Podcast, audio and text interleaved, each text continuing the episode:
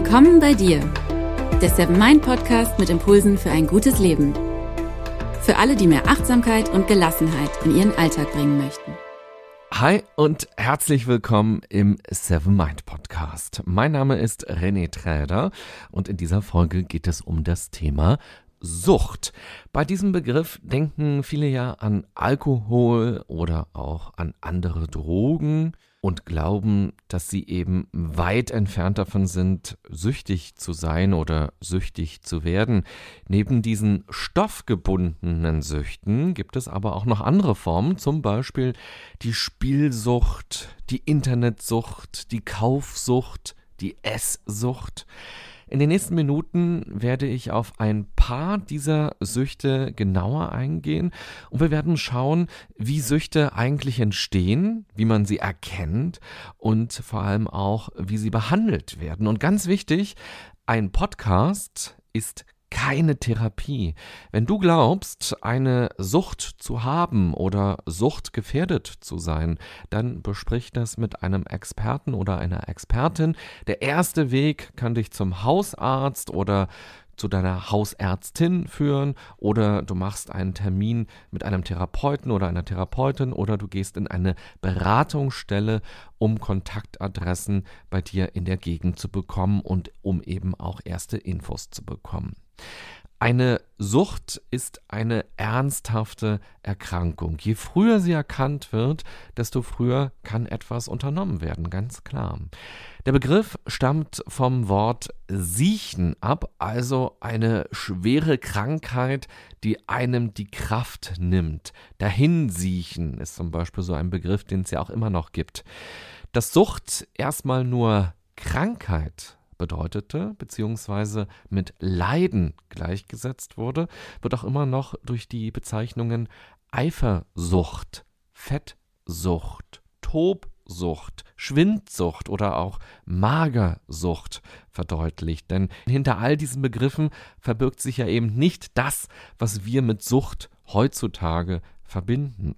Und wenn wir noch weiter in die begrifflichen Hintergründe eintauchen, dann stellen wir fest, Siechen und Saugen hängen auch zusammen. Es gab im Mittelalter die Vorstellung, dass Dämonen kommen und die Person aussaugen, sodass sie halt immer schwächer wird. Auch eine Sucht kostet viel Kraft. Betroffene haben das Gefühl, dass sie gegen die Anziehungskraft der Sucht ankämpfen, den Kampf aber häufig verlieren und eben schwach werden.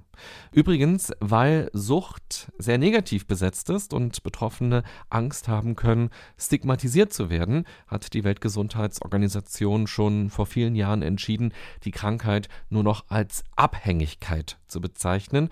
Und auch ich werde ab jetzt in der Folge von Abhängigkeit sprechen. Und falls du mit diesem Begriff Abhängigkeit eben noch nicht so doll in Kontakt gekommen bist, sondern eher von Sucht ausgehst, das ist im Grunde genommen genau das Gleiche. Ab wann ist man denn eigentlich abhängig oder eben süchtig, wie man so in der Alltagssprache sagen würde?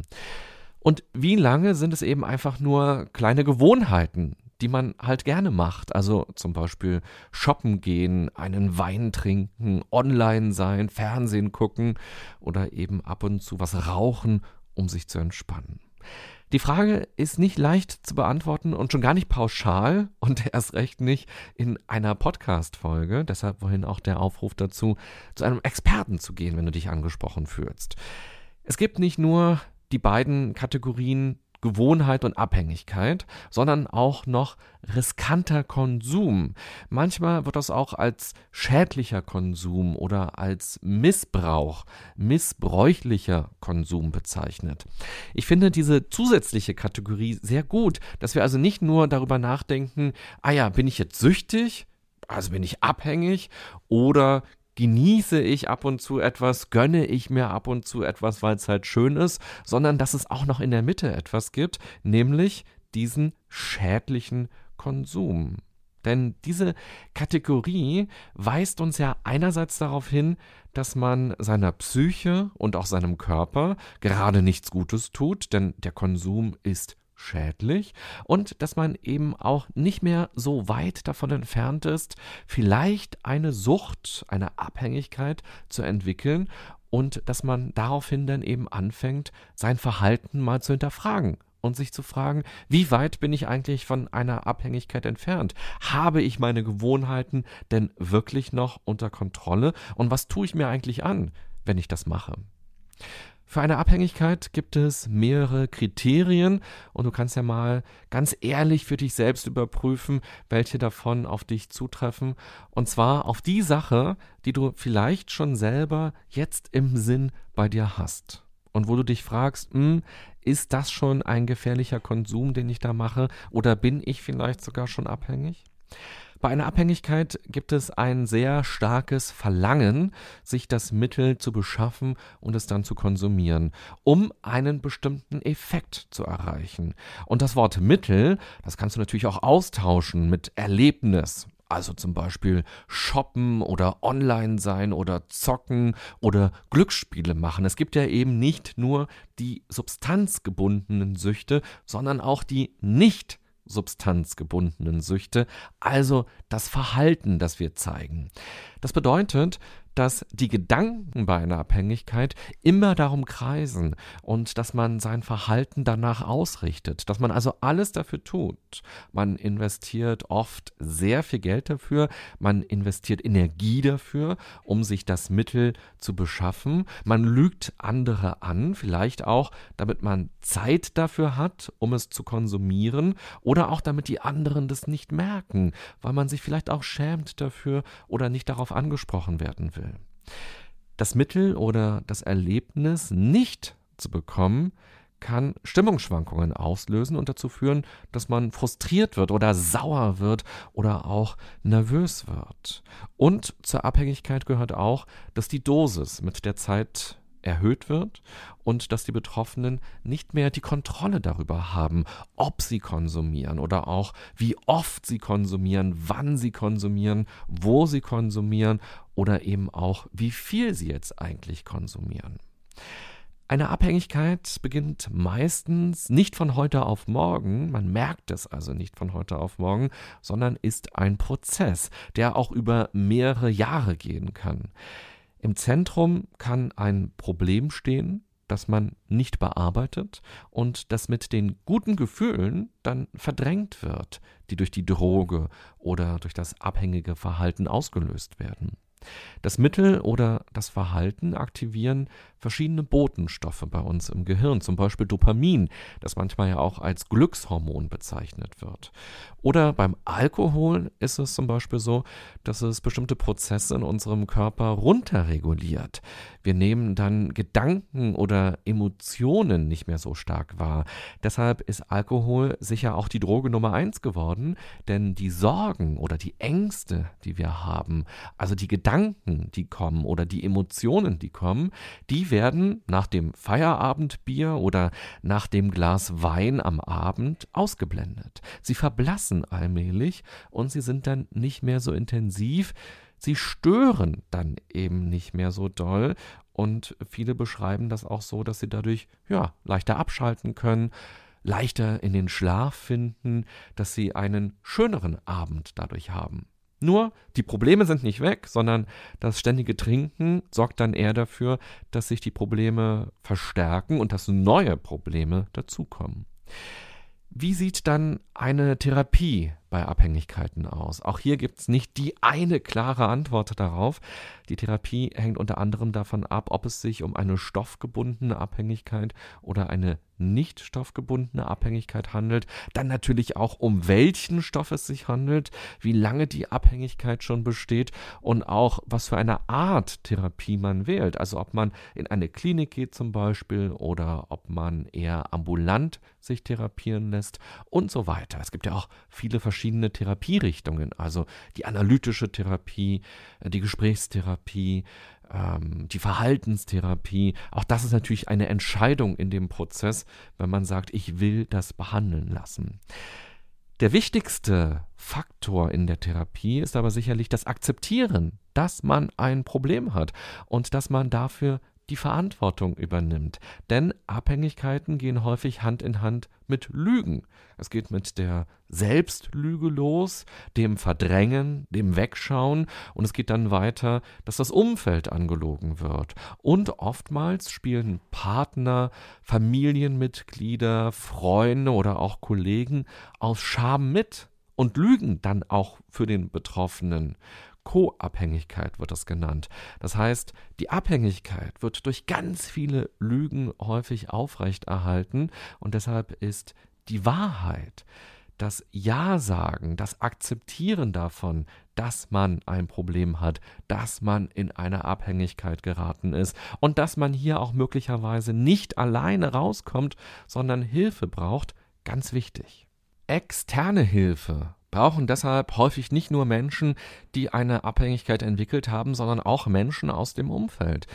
Wenn du dich angesprochen fühlst, dann geh mal zu einer Suchtberatungsstelle. Mit dem Berater oder der Beraterin kann man über die aktuelle Situation sprechen, in der man sich befindet. Man kann über Probleme sprechen, man kann über Ängste, Sorgen und Unsicherheiten in Bezug zu der Abhängigkeit sprechen. Und zwar entweder bei sich selber oder auch im Umgang mit den Betroffenen oder mit den Angehörigen. Wir sind ja immer eingebunden in einem sozialen Gefüge. Und dort, bei so einer Beratungsstelle, bekommt man Möglichkeiten aufgezeigt, wie die Abhängigkeit therapiert werden kann, welche Hilfe einem auch zusteht. Da geht es ja häufig auch um Kostenübernahme, welche Hilfen es überhaupt gibt. Und natürlich bekommt man dort auch nützliche Adressen, beispielsweise auch, wenn durch die Abhängigkeit Abhängigkeit Schulden entstanden sind, denn das sind ja dann weitere Themen, die bearbeitet werden müssen. Die Gespräche dort sind übrigens vertraulich, das finde ich auch nochmal eine ganz wichtige Info. Und wo es gerade schon um Therapiemöglichkeiten ging, es gibt einige Studien, die darauf hinweisen, dass Menschen, die achtsamer sind, es häufig besser schaffen, sich von Drogen und anderen Abhängigkeiten zu lösen. Dafür kann es mehrere Gründe geben, dass bei Abhängigkeit ja häufig um das schnelle, gute Gefühl geht und negative Gefühle weggedrückt werden sollen, kann man sich vorstellen, dass Menschen, die Achtsamkeit praktizieren, ihre Bedürfnisse früh genug wahrnehmen um mit Frust, um mit Niederlagen und schlechter Stimmung anders umzugehen. Sie spüren eben auch, wenn der Drang kommt, nun zu einer Droge zu greifen oder wenn sie sich dann mit fettigem Essen oder mit Shoppen belohnen wollen. Und sie haben vor allem auch Entspannungstechniken, die Stress reduzieren können, so dass erstmal auch weniger negative Gefühle entstehen, die man denn kompensieren will. Von daher ist es eine wirklich gute Idee, Achtsamkeitsroutinen im Leben zu haben. Das allein bewahrt einen natürlich nicht davor, irgendwann vielleicht doch mal in eine Abhängigkeit zu geraten. Es ist aber eben ein wichtiger Faktor für die psychische Gesundheit und erhöht damit auch den Schutz vor Abhängigkeiten.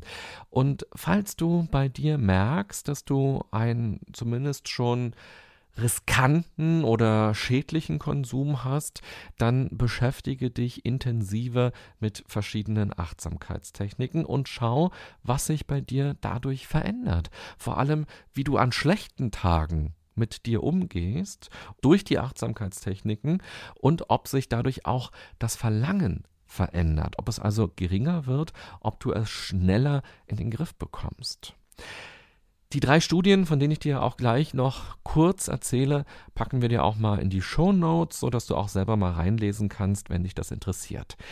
Bei der einen Studie, da ging es um den Tabakentzug. Es wurden zwei verschiedene Programme miteinander verglichen.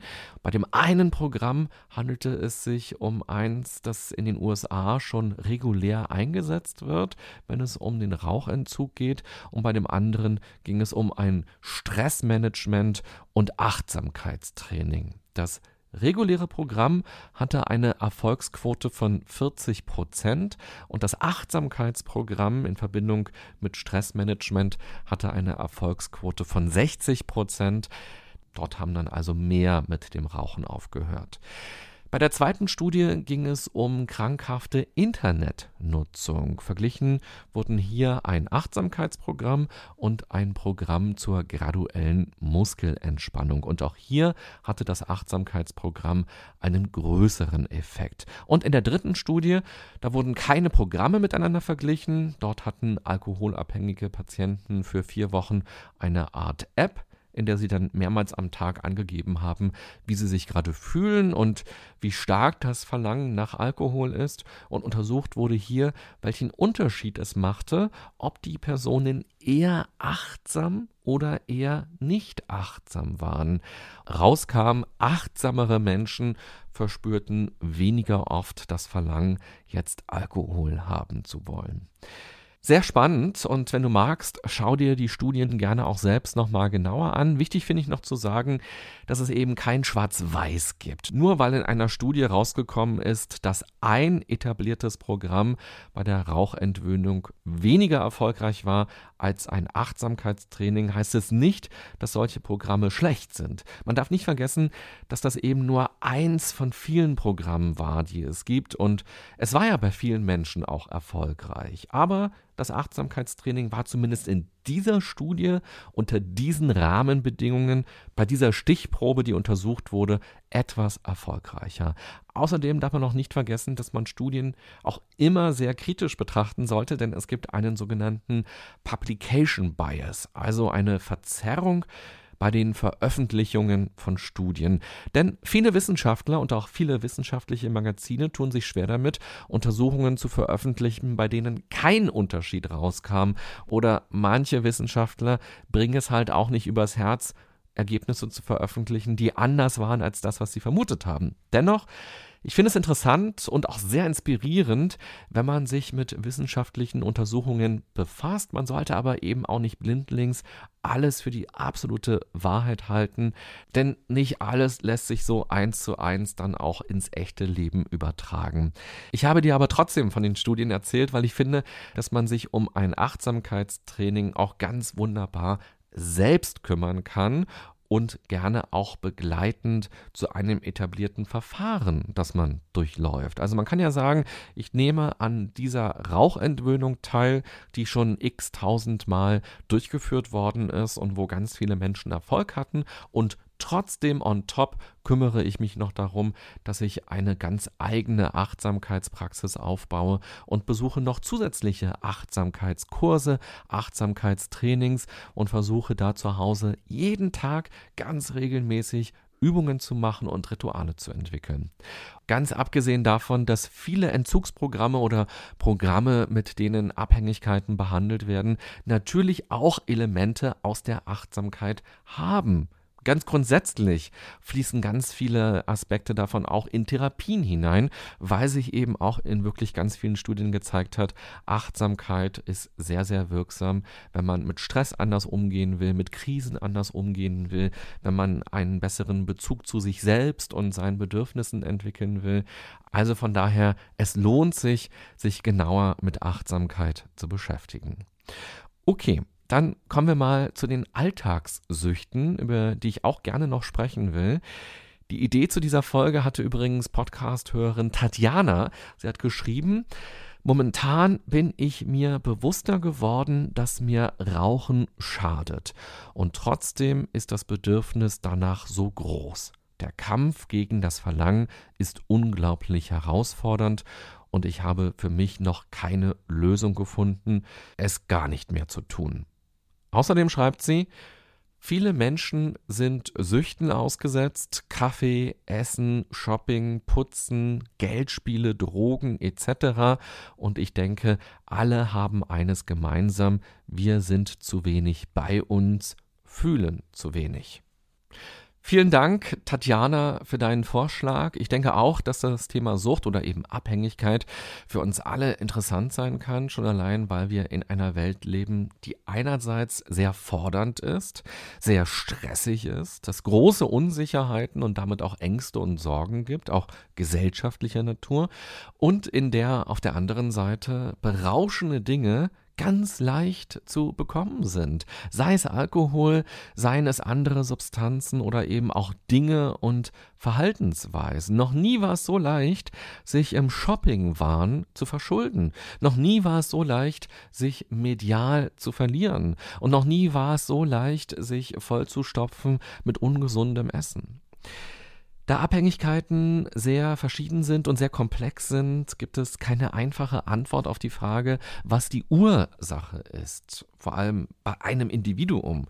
Ich bin eh ein Freund davon, nicht monokausal zu denken, also nicht nur die Ursache zu suchen, sondern davon auszugehen, dass es immer ein Zusammenspiel gibt. Und von Mensch zu Mensch kann dieses Zusammenspiel auch sehr verschieden sein, sehr individuell sein. Bei einer Person kann sein, dass sie tatsächlich zu wenig in Kontakt mit sich ist, zu wenig fühlt, da können die Drogen oder das Verhalten dazu beitragen, dass sie mehr fühlt, vor allem Positives fühlt und sich dadurch lebendig fühlt und angenommen fühlt, dass es eben angenehm plötzlich wird. Und bei einer anderen Person kann sein, dass sie zu viel fühlt, subjektiv, und damit nicht umgehen kann. Vor allem Stress oder Krisen sind Türöffner für Abhängigkeiten. Durch Drogen oder ein bestimmtes Verhalten verschwinden diese negativen Emotionen erst einmal und auch quälende Gedanken können dadurch ausgeblendet werden. Ich denke, dass es ganz wichtig ist, dass man eine individuelle Analyse betreibt und besser versteht, was die Abhängigkeit für einen bedeutet und welche Gründe es für sie geben kann. Und diese Analyse kann man am besten zusammen mit einem Experten machen, weil man selbst natürlich blinde Flecken hat. Und selbst wenn man die Abhängigkeit loswerden will, gibt es ja Anteile in einem selber, die die Abhängigkeit behalten wollen, weil sie sich ja auch gut anfühlt und man erst einmal auch gar keine Idee davon hat, wie es ohne weitergehen soll. Wie soll man denn ohne das, was so gute Gefühle ausgelöst hat und was den Stress ein bisschen leichter gemacht hat und was die ollen negativen Gedanken weggedrückt hat, weiterleben? Wie soll man denn mit diesen ganzen Dingen umgehen? Außerdem finde ich wichtig, dass man sich nicht nur fragt, wie man etwas wegbekommt, sondern dass man sich auch überlegt, was will ich denn stattdessen? Dafür ist wichtig zu spüren, was eigentlich das Bedürfnis im Hintergrund ist. Beim Rauchen gibt es natürlich ein körperliches Bedürfnis. Das kann man mit Ersatzstoffen erst einmal überbrücken. Aber was ist denn eigentlich das psychische Bedürfnis? wieso ich zur Zigarette greife. Und dafür brauche ich dann eben neue Verhaltensweisen. Diese Bedürfnisse wollen ja auch bedient werden, wollen auch befriedigt werden. Und wenn man dafür keine guten Alternativen findet, dann ist natürlich der Rückfall vorprogrammiert. Dann wird man ganz schnell in stressigen Situationen doch wieder zur Zigarette greifen, denn das hat man ja über Jahre gelernt, dass das sehr wirksam ist erst einmal. Das wird auch nochmal deutlicher, wenn wir uns exemplarisch ein paar der typischen Dinge im Alltag angucken, die erst einmal schön und angenehm sind, bei extremem Konsum, bei unkontrolliertem Konsum aber ein Problem darstellen.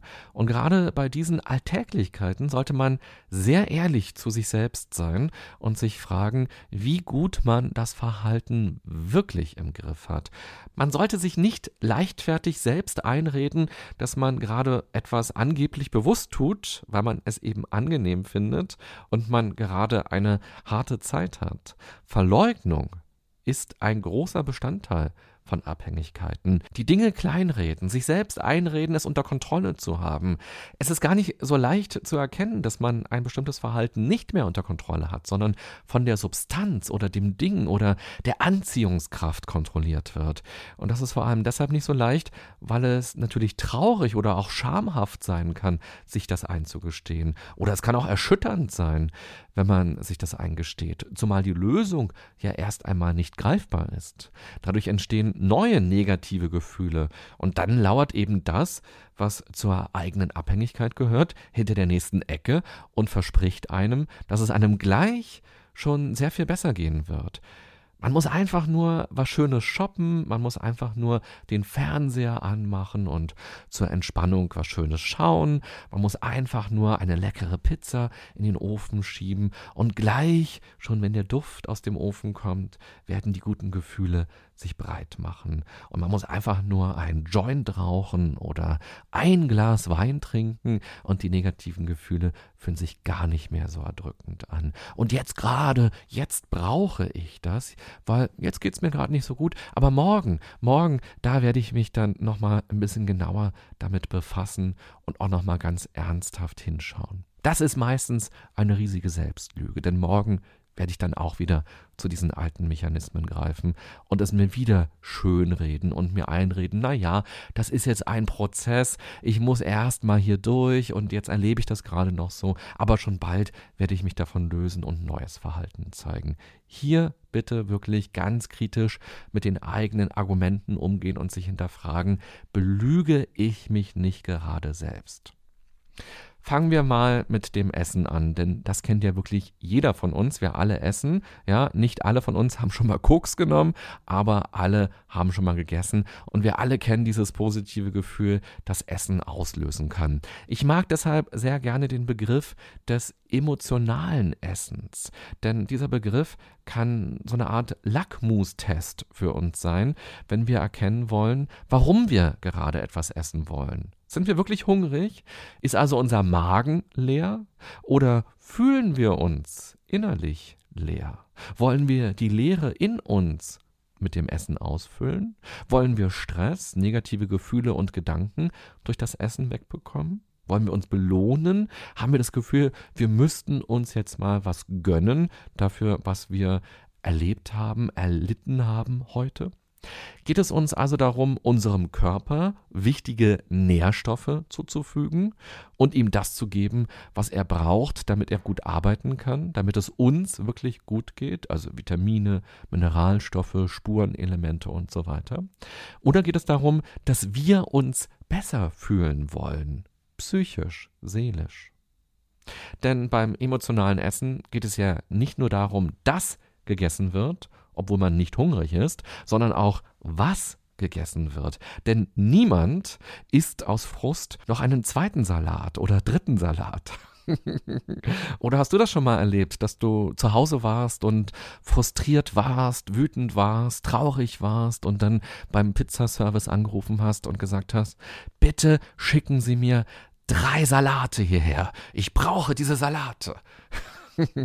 Nein, wir haben uns eine Pizza schicken lassen oder wir haben noch einen Schokoriegel gegessen oder wir haben noch eine Packung Eis aufgemacht. Es geht ja immer um süß und fettig beim emotionalen Essen. Also wenn du merkst, du isst gerade extrem süß und extrem fettig, dann bist du eigentlich mittendrin im emotionalen Essen.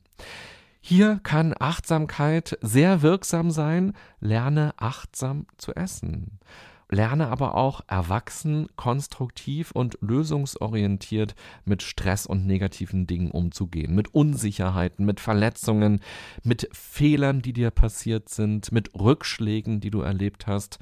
Und die Schlagwörter sind nochmal erwachsen, konstruktiv und lösungsorientiert. Das geht nicht von heute auf morgen und es geht wahrscheinlich auch nicht immer, aber es geht hoffentlich immer öfter und immer besser. Denn die überschüssigen Kalorien, die wir in uns reinstopfen, die können für ernsthafte Gesundheitsprobleme sorgen und erzeugen dann einen Kreislauf beim emotionalen Essen. Denn Schuldgefühle oder dann auch Unzufriedenheit mit den körperlichen Veränderungen, die einsetzen, die feuern das weitere Essen natürlich nur an. Als nächstes will ich mit dir die Kaufsucht etwas genauer betrachten. Hier verschafft man sich das gute Gefühl nicht durchs Essen, sondern durch Dinge, die man konsumiert. Ein Schnäppchen ergattert zu haben, löst erstmal Glücksgefühle aus. Wenig später kann es aber schon zu Stimmungsschwankungen kommen, nämlich wenn man merkt, dass das Teil doch gar nicht so richtig passt und nur die Prozente einen da geleitet haben beim Kauf oder wenn man realisiert, dass man schon unzählige Klamotten hat oder man merkt später, dass man das nie angezogen hat. Da hängt noch das Preisschild dran. Jahre später und man hat eigentlich Geld rausgeschmissen. Geld, das man häufig gar nicht hatte. Denn ein weiteres Problem ist, dass sich Schulden anhäufen können. Der Dispo-Kredit und die Kreditkarte, die machen es einem ja so wahnsinnig leicht, in diesen Strudel der Abhängigkeit zu kommen. Mit dem neuen Gehalt am Ende des Monats werden die Schulden anfangs noch gut ausgeglichen auf dem Girokonto oder bei der Kreditkarte. Doch irgendwann verliert man die Kontrolle darüber. Zinseszinsen schlagen zu, Mahnungen kommen, Briefe bleiben ungeöffnet. Und auch hier können dann all die Sorgen und Ängste, die negativen Gefühle schnell wieder reduziert werden durch den nächsten Klick auf den Einkaufskorb.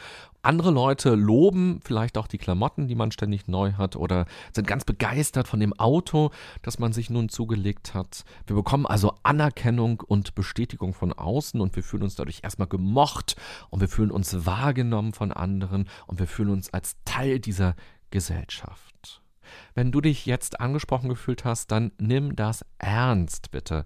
Ändere etwas und suche dir am besten einen Experten oder eine Expertin auf deinem Weg. Auch hier geht es nicht darum, einfach nur mit dem Shoppen aufzuhören, sondern zu verstehen, woher der Drang denn kommt und auch einen neuen Umgang mit den Auslösern zu erlernen, vor allem mit Stress und mit Unsicherheiten und dann auch Verantwortung zu übernehmen, zum Beispiel für die Schulden, also für all die Dinge, die man sich schon angeschafft hat und die dann auch erst einmal Step by Step abzustottern, dadurch vielleicht auch wieder stolz zu sein, zu merken, dass man selbst wirksam ist und lernen, besser umzugehen mit den negativen Gedanken und den negativen Gefühlen.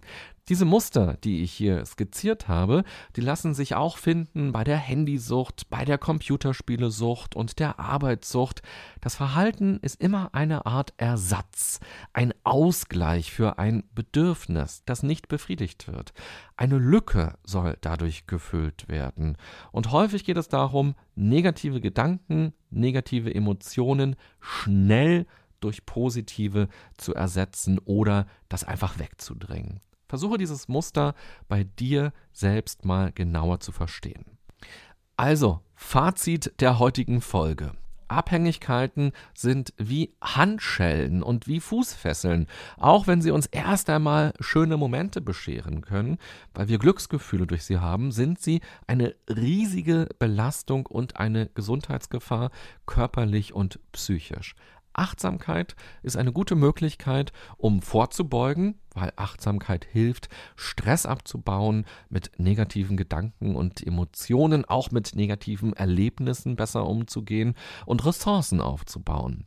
Wie Studien zeigen, ist Achtsamkeit außerdem eine gute Möglichkeit, sich von einer Abhängigkeit zu befreien. Hier würde ich dir empfehlen, dass du trotzdem mit Experten darüber sprichst, denn ein etabliertes Programm unter Beobachtung ist natürlich sehr sinnvoll und das hält dich ja auch nicht davon ab, deine Achtsamkeitspraxis selbstständig zu erweitern.